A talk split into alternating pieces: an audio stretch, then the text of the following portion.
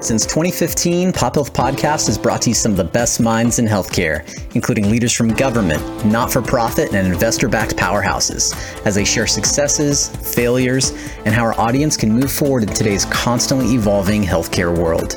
Thank you for joining us for today's episode presented by 24 Hour Home Care.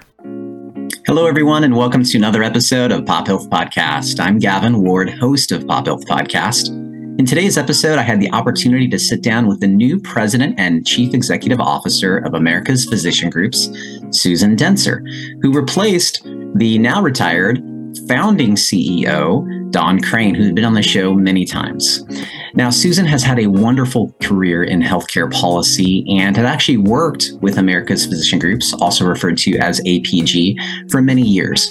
So when someone came calling and said, Hey, we're looking for a new leader, would you be interested? Uh, Susan threw her name into the hat, into the ring. So Susan will share a little bit about her story there, but she'll also share about what APG has been up to in 2022 and what's happening at their upcoming conference in the spring of 2023.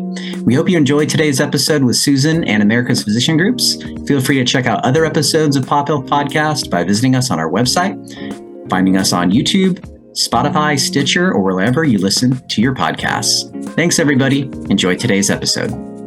Hi, Susan. Thanks so much for joining the show today. Great to be with you, Gavin. Thanks so much for having me. Absolutely. We appreciate the opportunity to have you on um, and have APG back on the show as well. So, uh, Susan, can you share with us how you got connected to America's Physician Groups? Absolutely, Gavin.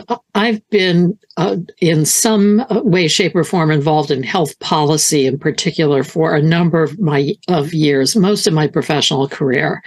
I started off my professional life in journalism. I was a uh, writer and reporter for such publications as Newsweek and U.S. News and World Report.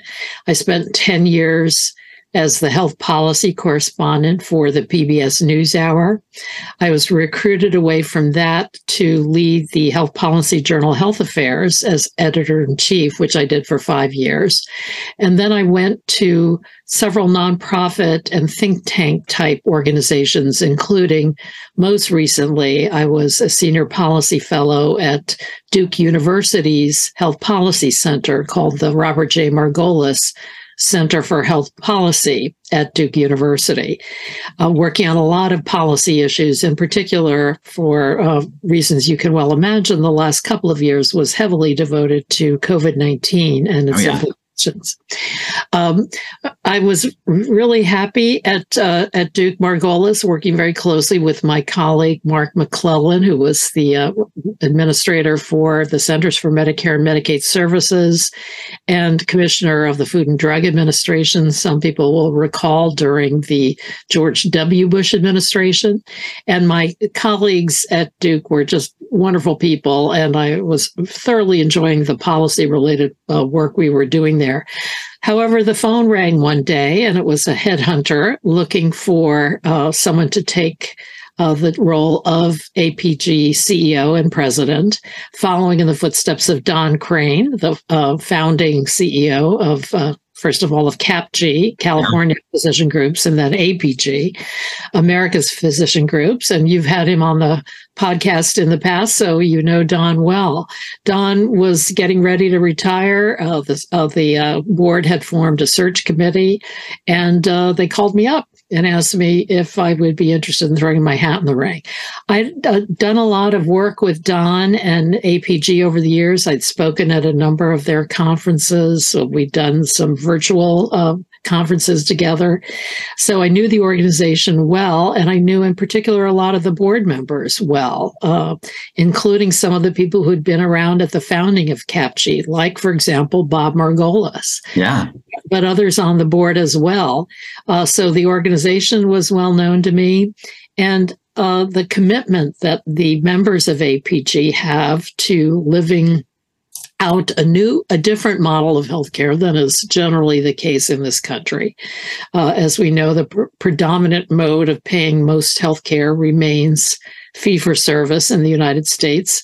Whereas uh, the APG members, who now number about 360 different physician groups, all essentially agree to take responsibility and accountability for the costs and quality of healthcare by virtue of various uh, value based payment models. And that was a model I was well familiar with in my many years of health policy related work. Uh, I believed, I believe in the transition from fee for service uh, to generally value based care. I think that will be better and is better for patients.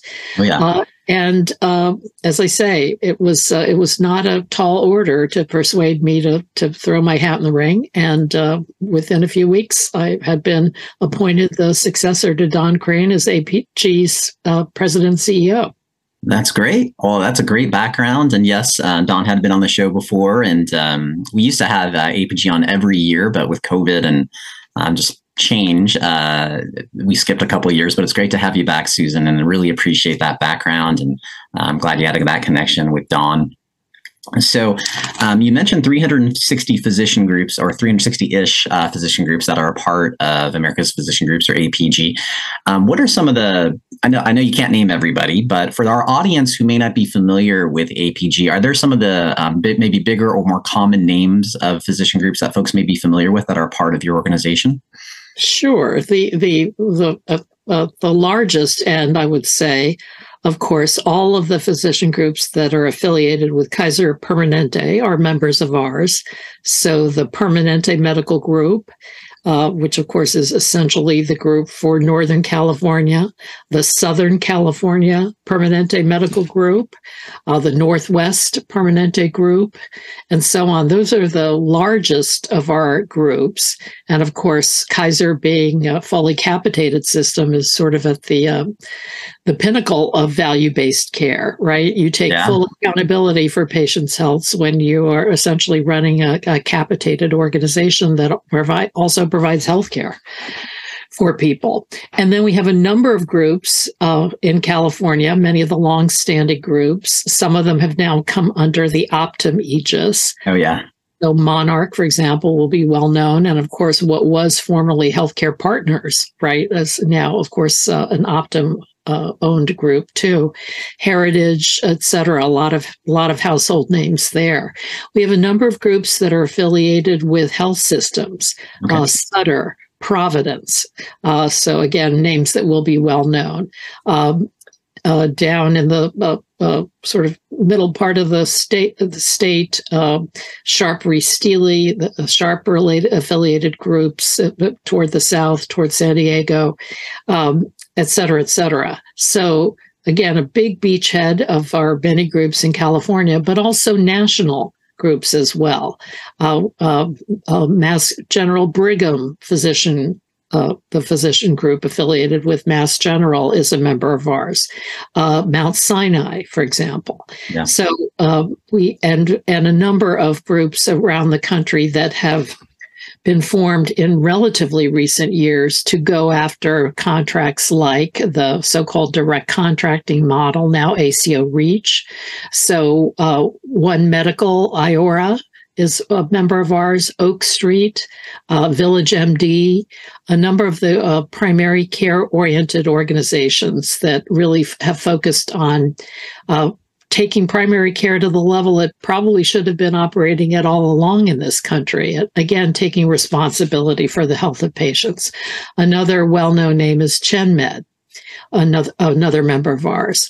And then we have a number of practices that are assisted by uh, such entities as Agilon in transforming themselves away from smaller physician groups that are really not in a position to take on risk yeah. to those that are big enough to take on risk and can essentially take full accountability for the costs of healthcare of their patients. So that should give you a pretty good sense of the spread that we have in terms of the, the diversity of the membership.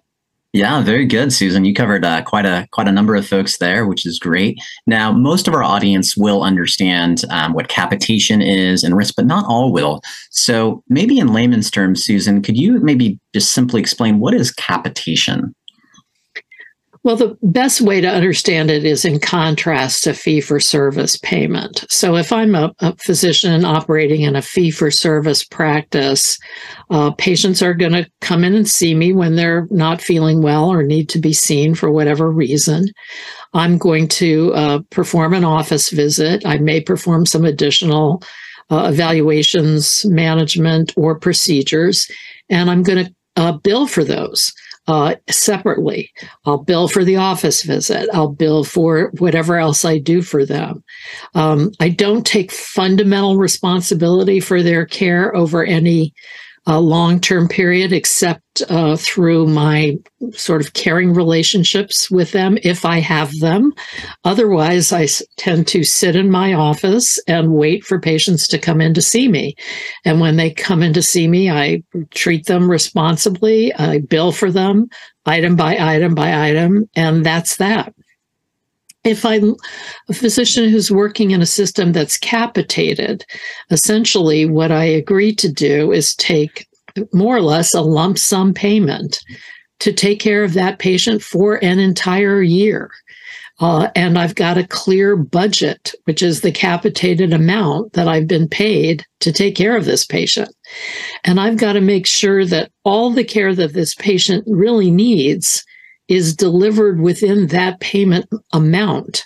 And in many instances, that payment amount is going to be risk adjusted, which is to say, if the patient is unhealthy or has a number of chronic conditions or whatever, I'm going to get paid a little bit more to do that because I don't want to, uh, the, the, the powers that be do not want to create an incentive for me to stint on care. Yeah. They want to make sure that I'm paid enough to care for this patient responsibly and provide the patient truly with the care that is needed. But essentially, you know, as the provider who, who's being paid on a capitated basis, I'm on the hook to make sure that that patient's care gets dealt with within that payment amount. So I'm truly taking responsibility for the cost of that care and for the quality of that care. Because keep in mind, if I did something like stint on care in one year and the patient ended up really sick, if that patient stays with me, I'm going to get clobbered the next year. Oh, yeah. I'm going to get clobbered if that patient ends up in the hospital uh, when I agree to take responsibility for that care. So, uh, capitation uh, is, or taking on risk is another uh, phrase that is often used, is really a way of asking providers and provider groups to take this accountability for the cost and quality of care for patients in a way that is not necessarily the case at all in fee for service healthcare. Yeah, really good explanation, um, Susan. I really appreciate it, and it's one I like to ask every uh, every time I have um, you or in the past um, Don on the show because I think a lot of folks, lay people who aren't in healthcare, may forget um, about the difference or not even be no, not even know about it. So I really appreciate that. So you've been with APG now um, about nine months, even though you had a lot of past experiences working with them. Uh, tell us a little bit about some of the highlights over the past nine months for you.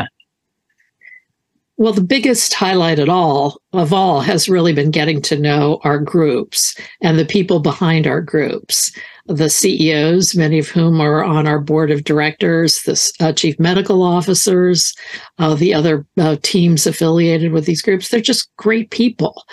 Uh, and as I've said to people, it's not that they don't want to make money in healthcare. I mean, everybody who's in healthcare wants to provide good healthcare and make a living at the same time. But what collectively, what these groups want to do is do it all the right way. They want to get the right set of incentives for them to do the right thing. They don't want to be in a, in a position where they're incentivized just to do lots of things for patients because they get paid more. They don't want to be incentivized not to care about the cost and quality for the patients. If anything, they want exactly the opposite. They want to take that responsibility and accountability for the cost and quality of care.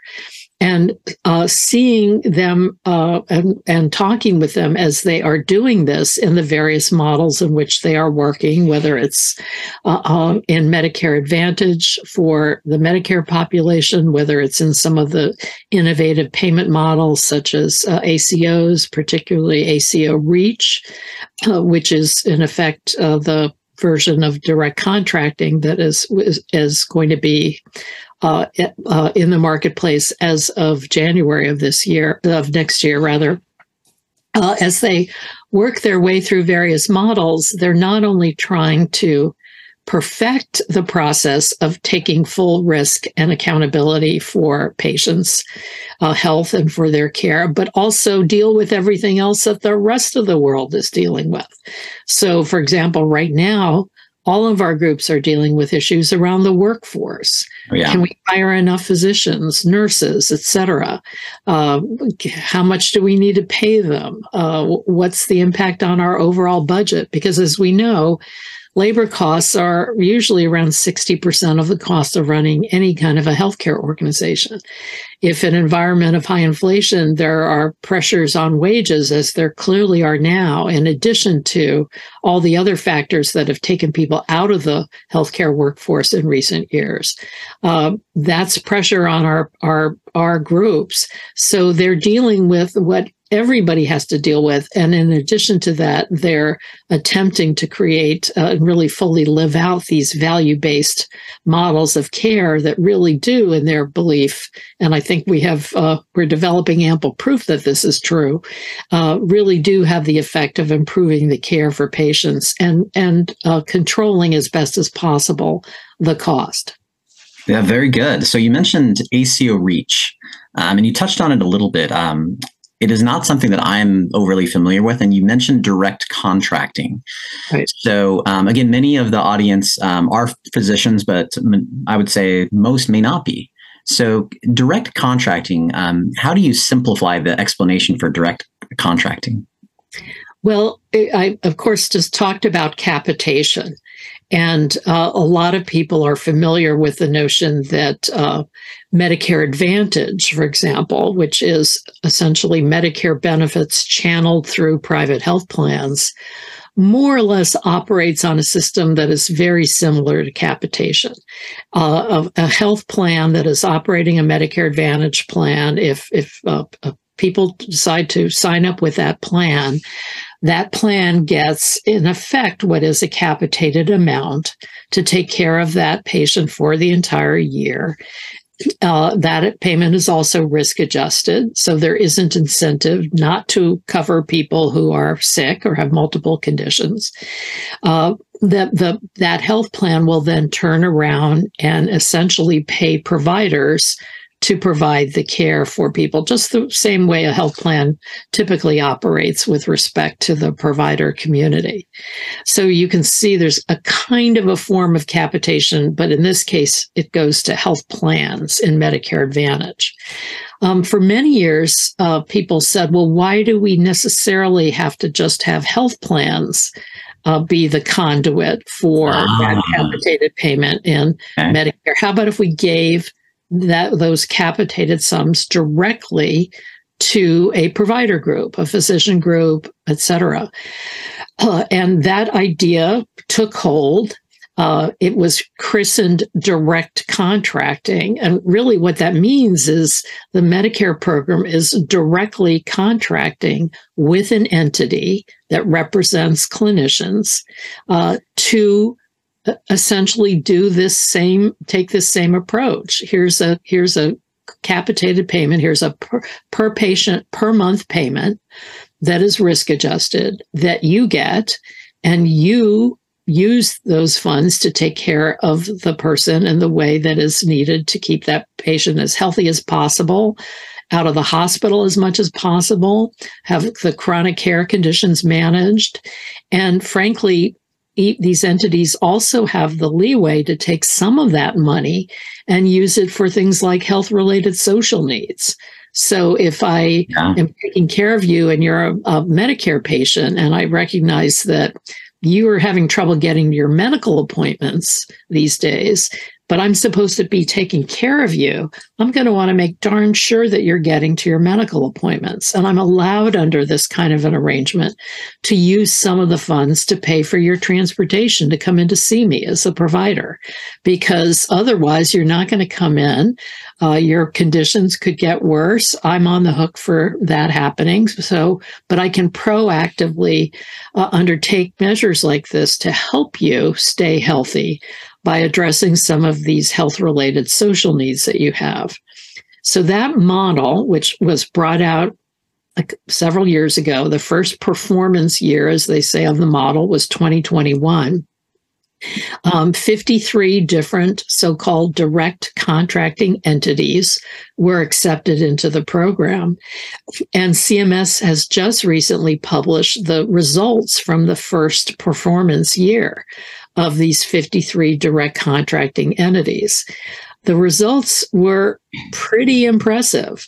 Uh, most people who have followed value based care know that the savings for many of these uh, innovative alternative payment models have been meaningful but small, certainly small relative to the total size of the Medicare program. Uh, in this case, the, those 53 entities saved on net about $70 million for the Medicare program for taxpayers as over and against what it would have cost to keep all of the patients that they treated in the traditional Medicare program. So there was net savings of about $70 million across these 53 DCEs, as they're called. Okay. In, in particular, that was net of the fact that many of those organizations were able to share savings with the federal government. So, independent of the fact that the government had to pay these plans a share of those shared savings, um, still on net, there were this $70 million in savings. That's beautiful. And the other important factor is that all of these entities are held accountable for meeting quality targets. Things like uh, avoidance of unnecessary hospitalizations for patients who have multiple chronic conditions. All of those 53 DCEs met 100% of the quality requirements. Not one fell short. Wow. So I, I know you can't name all 53, and I don't mean to like, uh, you know, they're the ones that you may not name, but are you able to give an example of like who these folks are? Oh, sure. Uh, again, a couple of them were our, a number of them were our members. Uh, I'll just mention a couple. Village MD uh, in its Houston market, uh, where uh, it has had a big DCE direct contracting presence, they had the highest rate of net savings among all these 53 participants. Uh, and met again 100% of the quality targets. Another big success was uh, Oak Street, another of our members. Uh, so, what we have here is kind of proof of concept that if you uh, are an organization that has the capabilities to take on risk and manage risk, uh, you can succeed and produce better results for patients than a comparable group of patients who are in the traditional Medicare program. And you're doing this not in the context of Medicare Advantage, mind you, but basically providing the Medicare benefits that people have come to love and enjoy, plus some additional benefits that you can provide by virtue of this payment mechanism. And again, produce better results. Mm-hmm. Um, the, the, it is worth saying that to be a direct contracting entity that is to take on risk, you've got to have the financial wherewithal to do that. And not many small practices can do that. What the advantage that some of these entities like Oak Street and like Village MD have is they have private investment behind them including in some instances private equity, but also other investment. Uh, for example, one of the big investors in uh, Village MD is Walgreens. Uh-huh. So if you've got a big backer behind you who can put up the money, you know, if you're going to take on risk, you're essentially operating more or less like an insurance company, right? Yeah. You're, yeah. you're saying if this person's care is, you know, twice what the capitated amount I'm getting to pay for them is, I eat that. Yeah. Eat that, right. Um, and I, uh, uh, and uh, that has happened. Uh, the, one of the big DCE participants, Clover Health, actually lost money and lost money for the government. So um, this isn't uh, work for the faint of heart or for those who don't have pretty adequate financial backing. That's been controversial in some circles. There are uh, politicians who think that uh, absolutely no way should any private investor be behind uh, Medicare providers. The counter argument to that is well, look at what we've got. We've got a primary care system in this country that has been systematically underinvested in for decades. Uh, and now we have the private investment community stepping up to the plate to create new structures of primary care and give organizations the capability to manage risk, to manage care, and seek the best outcomes for patients. What's wrong with that? Yeah. Um, uh, is really the question. And I think things like these first year results of the direct contracting program show that there really is a lot of potential if you put the right recipe behind a committed group of providers you can get really successful results not just for patients but for american taxpayers as well. Yeah no this is this is really good. So the question for you. You have your spring uh, annual conference. I used to call it your annual conference but it looks like you might have two big conferences every year. Um, so your spring conference is coming up in 2023 i'm guessing direct contracting will be discussed. I could be wrong. Um, but can you tell us a little bit about the conference and maybe some of the themes coming up this spring? Absolutely. Our overarching theme is going the distance. Uh, and we mean that in several respects. First of all, all of our groups are trying to go the distance in the transition to value based care. Uh, many of them have been, as I said earlier, in um, in delegated risk relationships with payers in Medicare Advantage for years. Many of them are now uh, providing care within the context of Medicaid managed care. Many of them are in some of the alternative payment models that have been brought out at the federal level, whether uh, accountable care organizations, the Medicare Shared Savings Program, or uh, ACO REACH, which is what the uh, direct contracting program is being renamed as as of uh, January 2023. Uh, they're in all of those different flavors of of uh, alternative payment models, and uh, that requires a lot of skill, a lot of uh, adept activity and behavior on their part, and restructuring, even down to restructuring workflow of patients in the practices. So they're going the distance to make that transition to value and to provision of value based care. They're also going the distance now as uh, the whole system seeks to pull itself uh, back up together again as we seemingly emerge from the pandemic although i say seemingly because even as even as we're recording this as we know there've been uh, up uh, surges small surges i should say of covid-19 particularly in southern california. But where everybody is imagining that this is going to be a tough season in terms of covid in terms of flu and rsv V and potentially other infectious diseases. So we're not out of the woods by any stretch. And our member groups are going the distance uh, beyond that as they essentially look for ways to uh, make sure that patients really understand the systems they're in, trust them, uh, they're going the distance amid various changes that could be potentially made in the Medicare Advantage program. So we thought overall that was a really good theme to use for our groups in this particular year. I should add, as we know, a number of groups have been under a lot of financial pressure, in part because of the pandemic and also wage increases uh, within the healthcare workforce. So it's not the easiest time for many of them. We really 100% confident everybody's going to get through it, but going the distance is really going to be what's required uh, to get through this period. Awesome, awesome. So that's in May this year, or sorry, in 2023. Um, I've attended uh, the conference in San Diego many times um, and uh, really enjoyed it. The speakers, I know you've been a speaker as well, um, interacting with folks I haven't seen from health plans, from the medical groups. Um, it's been great. So that's happening in May. Um, is the information yeah. up on the website, Susan, or is that are details still being worked out?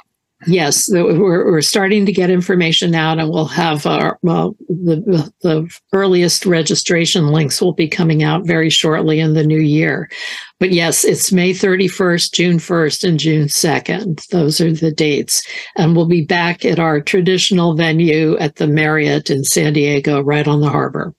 Awesome. Yeah, love that. Love that location. It's an excuse for me to get down there for work. Uh, might try to take the family in the future. Um, very good. So you also have a fall conference that I wanted to touch on as well. Um, would you mind uh, sharing about that? Yes, uh, we we do have one. We just wrapped ours up at the end of October, beginning of November. A really successful conference. We called uh, the theme was transitions. Uh, again, numbers of transitions that our groups have been going through, moving out of the pandemic, moving into these various new uh, uh, value-based care models. We actually, as a group, as a, as APG, launched a couple of new coalitions at the colloquium, as we call it. Uh, our new ACO MSSP, that stands for Medicare Shared Savings Plan Coalition. Uh, those who follow this closely will know that CMS has proposed a number of changes in the Medicare Shared Savings Program that will be rolling out in 2023, including new features to reward plan, uh, uh, provider groups and others who take meaningful steps to reduce disparities in care and improve uh, equity and equitable outcomes for patients. So, our MSSP coalition uh, had a session that focused on some of those changes that are coming forward in the program. We also had a meeting of our ACO REACH coalition. These are the entities that are very focused on that model that I just described, what was direct contracting, now morphing into ACO REACH, which also has a lot of provisions in it to encourage uh, reducing care disparities, improving equity, and really addressing the needs of individuals who live in who have lived traditionally in medically underserved areas. So understanding exactly who's doing what as they file their equity plans for to the federal government and, uh, and undertake other efforts to achieve the various parameters in the program. We had a good information sharing session around that. We also launched a new Medicaid coalition because we have a number of groups who are seeing Medicaid patients, and in California in particular, where the program is Medi-Cal, lots and lots of Medi-Cal patients, and all of that is now has moved into a managed care environment, is moving into a managed care environment, and so understanding some of the issues that are involved, particularly the administration of the Medi-Cal program in California, is of great interest to many of our members, and we're supporting our members in other states with active Medicaid managed care as well. Uh, so we launched all those coalitions. We had a series of breakout sessions focused, among other things, on workforce, on innovations in healthcare like hospital at home programs and so-called advanced care at home programs, uh, and some really wonderful speakers. Uh, for example, Tom Insel, former head of the National Institute of Mental Health, who has come out with a book uh, on mental health care and every aspect of of mental health care that is so terribly broken in this country particularly for people with serious mental illness. And uh, he gave us a wonderful set of his uh, his uh, prescriptions for how we can knit back together a functional mental health system that really puts patients uh, and those in need of mental health care first. Uh, and very, very importantly, we also had a wonderful presentation from Dr. Anthony Fauci, who, of course, is retiring at the end of this month after his many decades of government service, uh, for about 40 of those leading the National Institute for Allergy and Infectious Disease, and also most recently serving as presidential health advisor to President Joe Biden. And Tony just gave us a wonderful uh, overview of, uh, first of all, where we are, where we stand now in the COVID pandemic, uh, what uh, w- what we have all experienced and what providers in particular have experienced going through the pandemic, and then also looking back on the many battles that he has led and fought around HIV/AIDS, uh, other uh, forms of infectious disease, and uh, and and pandemics and epidemics that have plagued this country over the course of his long years of government service. So uh, we were really proud because when our evaluations of that conference came in, uh, everybody to a person said they would recommend this conference to a friend or colleague. So, in terms of uh, so, called net promoter scores, uh, we scored 100%. We're really thrilled uh, that, uh, that, that people found the conference of as much value as they really did setting the bar really high uh, for the spring. That is great. That sounds like a great experience, Susan. So, uh, folks, yeah, I encourage you check it out. I've been to the uh, conference in San Diego many times. Um, hoping to go again in 2023. Encourage you guys to check it out. Is the best place to stay up to tabs on what APG is doing via the website, Susan, or any recommendations there? Yes, our website, apg.org. Uh, all the key uh, issues that we're involved in are covered there. We uh, you can go online and see our responses to various requests for information that we've uh, supplied to, back to the federal government. We just commented on a CMS proposal to create a national provider directory. Uh, we have a frequently asked questions document there about the a- ACO REACH model. Uh, lots of other uh, interesting and important material for our members as well as for the community at large. So definitely please do check out our website.